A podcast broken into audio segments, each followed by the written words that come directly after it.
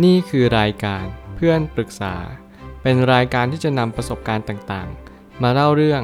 ร้อยเรียงเรื่องราว ให้เกิดประโยชน์แก่ผู้ฟังครับ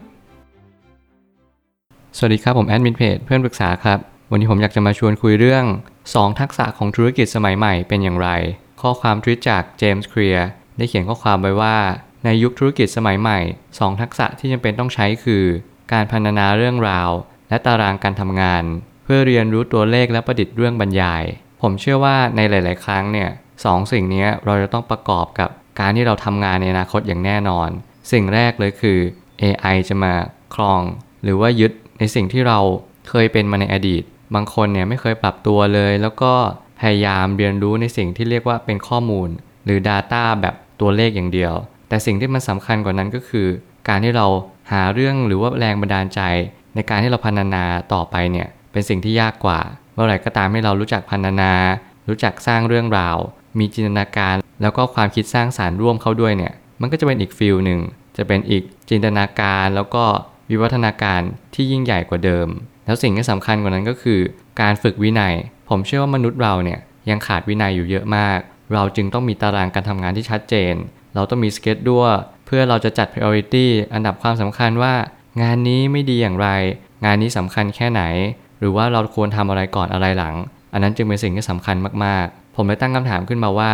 ทำไมการพรรณนาเรื่องราวจึงจำเป็นในยุคนี้ แล้วมันหมายถึงอะไรกันแน่ สิ่งที่คุณต้องรู้ชัดเลยคือ การพรรณนาเรื่องราวก็คือการที่เราอุปมาอุปไมยยกตัวอย่างทำให้เราเห็นภาพมากขึ้นว่า ประโยคนี้คำนี้มันหมายถึงอะไรกันแน่ บางครั้งเนี่ยเราอาจจะไม่รู้ว่าเราควรจะทำยังไงกับภาพภาพนั้น หรือว่าคำคำนั้นจริง ๆ การที่เราอธิบายให้เกิดภาพ แล้วก็ทำให้เราจินตนาการไปได้เนี่ยเป็นสิ่งที่สำคัญมากๆ มันคือการที่เราต้องถอดความจากความคิดเรามาเป็นรูปภาพรูปแบบ เพื่อให้คนอื่นเนี่ยเข้าใจในสิ่งที่เราสื่อสาร เพราะบางครั้งสิ่งที่เราเข้าใจอาจจะเป็นตัวหนังสืออักษร แต่มันไม่ใช่ความรู้จริง ๆ ที่เราจะอธิบายหรือว่าบอกกล่าวต่อคนอื่นได้ การพรรณนาจึงจำเป็นมากๆ ในยุคสมัยนี้ แล้วผมก็ยังเชื่อว่าสิ่งที่เรายังคงจำเป็นต่อไปก็คือ การเล่าเรื่อง การที่ทำให้ทุกคนเนี่ยคล้อยตามแล้วก็อินไปกับเรื่องราวที่เราสร้างขึ้นมาทำไมการใช้ตารางการทำงานจึงจำเป็นในยุคนี้ แล้วมันหมายถึงอะไรกันแน่สำหรับผมแล้วตารางการทำงานเนี่ยมันเหมือนกับสิ่งที่เราจะจัดอันดับความสำคัญ เพราะบางครั้งเรามีงานเยอะมากๆ และอนาคตการที่เราจะทำ multi-stacking เนี่ยก็จะเยอะมากๆ เหมือนเราจะมีงานหลายอย่างเข้ามาพร้อม ๆ กัน บางครั้งอยู่ในมือถืออยู่ในคอม บางครั้งเป็นงานที่เราจะต้องใช้ชีวิตประจำวัน ไม่ว่าจะเป็นออกกำลังกาย งานประชุม เจอเพื่อน อะไรก็แล้วแต่ สิ่งเหล่านี้มันจะทำให้เราต้องจัดอันดับความสำคัญให้มากขึ้น เราต้องจัดตารางให้มั่นคงและก็แม่นยำเพื่อให้เราเรียนรู้ว่าการที่เราจะทำอะไรก่อนหลังเนี่ยมีความสำคัญมากๆ ไม่ใช่ว่าเราเหมือนจะทำอะไรก็ได้หรือว่าตอนไหนก็ได้ มันอาจจะทำให้บางสิ่งบางอย่างขาดหายไป การจัดตารางเวลาจึงเป็นสิ่งที่สำคัญจริง ๆ ทักษะที่แท้จริงคือการถอดความหมายในความคิดของเรา การกรองให้เป็นเรื่องราวต่างๆ เพื่อส่งมอบแก่ผู้อื่นต่อไป จริงๆ แล้วโลกเราเนี่ยมีมานานมาก แต่สิ่งหนึ่งที่เราแตกต่างแล้วก็เพิ่งมีมาไม่นานเนี่ยก็คือความรู้ การที่เราใช้ปัญญาในการดำรงชีวิต ในการให้เราตั้งคำถามขึ้นมา สิ่งที่สำคัญก็คือ เราเข้าใจความหมายจริง ๆ หรือเปล่าว่า แต่ละคำพูดที่เราสื่อออกไปหรือว่าส่งออกไปเนี่ย มันจะทำให้อีกคนหนึ่งเข้าใจหรือตีความยังไง มันก็ขึ้นอยู่กับข้อมูลที่เราพยายามให้กับเขา ไม่ว่าอะไรจะเกิดขึ้นก็ตาม หน้าที่ของทุกคนที่พึงกระทำก็คือ อธิบายในสิ่งที่ตัวเองคิด ตัวเองรู้สึก แล้วก็ความรู้ที่ตัวเองมี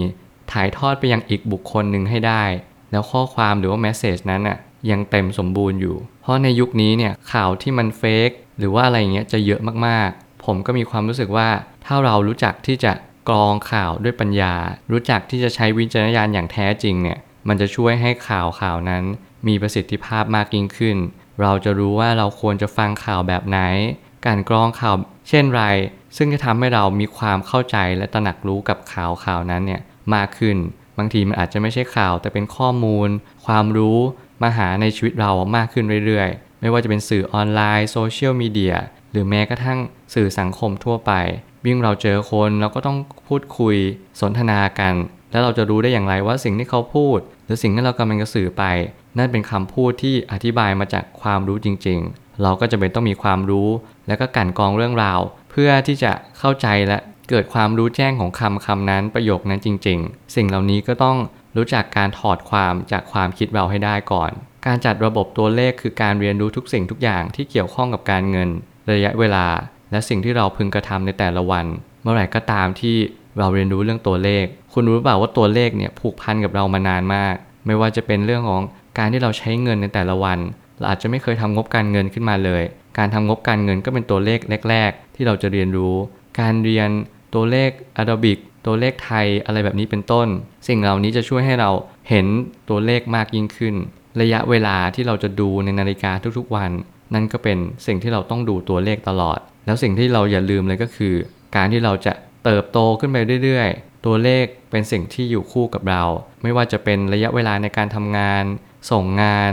ดิวเดตต่างๆ สิ่งที่เราต้องพึงกระทำแม้กระทั่งไฟล์การบิน สิ่งเหล่านี้จะเป็นสิ่งที่เราต้องเรียนรู้กับมันให้มาก ไม่อย่างนั้นเราก็จะพลาด เพราะว่าเวลาจะสำคัญมากๆในอนาคต เพราะเวลาจะน้อยลง 24 ชั่วโมงเท่าเดิม แต่เราจะไม่ได้มีประสิทธิภาพในการทำงานเท่าเดิม เพราะทุกอย่างจะแย่งเวลาจากเราไปหมด สุดท้ายนี้ การฝึกวินัยกับชีวิตประจำวัน คือการจดบันทึกสถิติอย่างต่อเนื่อง ลงในตารางที่เราสร้างขึ้นมา ทุกตัวเลขจึงมีผลต่ออนาคตของเราทั้งสิ้นจบจนวันนี้ ไม่ว่าจะเป็นเด็กผู้ใหญ่หรือวัยรุ่นก็ตาม คุณก็ต้องคลุกคลีกับเรื่องของการใช้ภาพเพื่ออธิบายเรื่องราว หรือว่าการพรรณนาเรื่อง สิ่งต่างๆ ที่คุณใช้ไม่ว่าจะเป็นตารางชีวิตตารางการทำงาน หรือแม้กระทั่งตารางเรียน ก็จำเป็นมากๆในยุคนี้ แต่สองสิ่งนี้ผมก็ยังเชื่อว่า มันก็ยังมีผลต่อไปในอนาคต เพราะว่าสิ่งที่เป็นสองสิ่งนี้มันเป็นแกนหลักของความรู้สึกของมนุษย์ ว่าเราต้องรับผิดชอบอะไรบ้าง สิ่งที่เราพึงกระทำเราต้องมีหน้าที่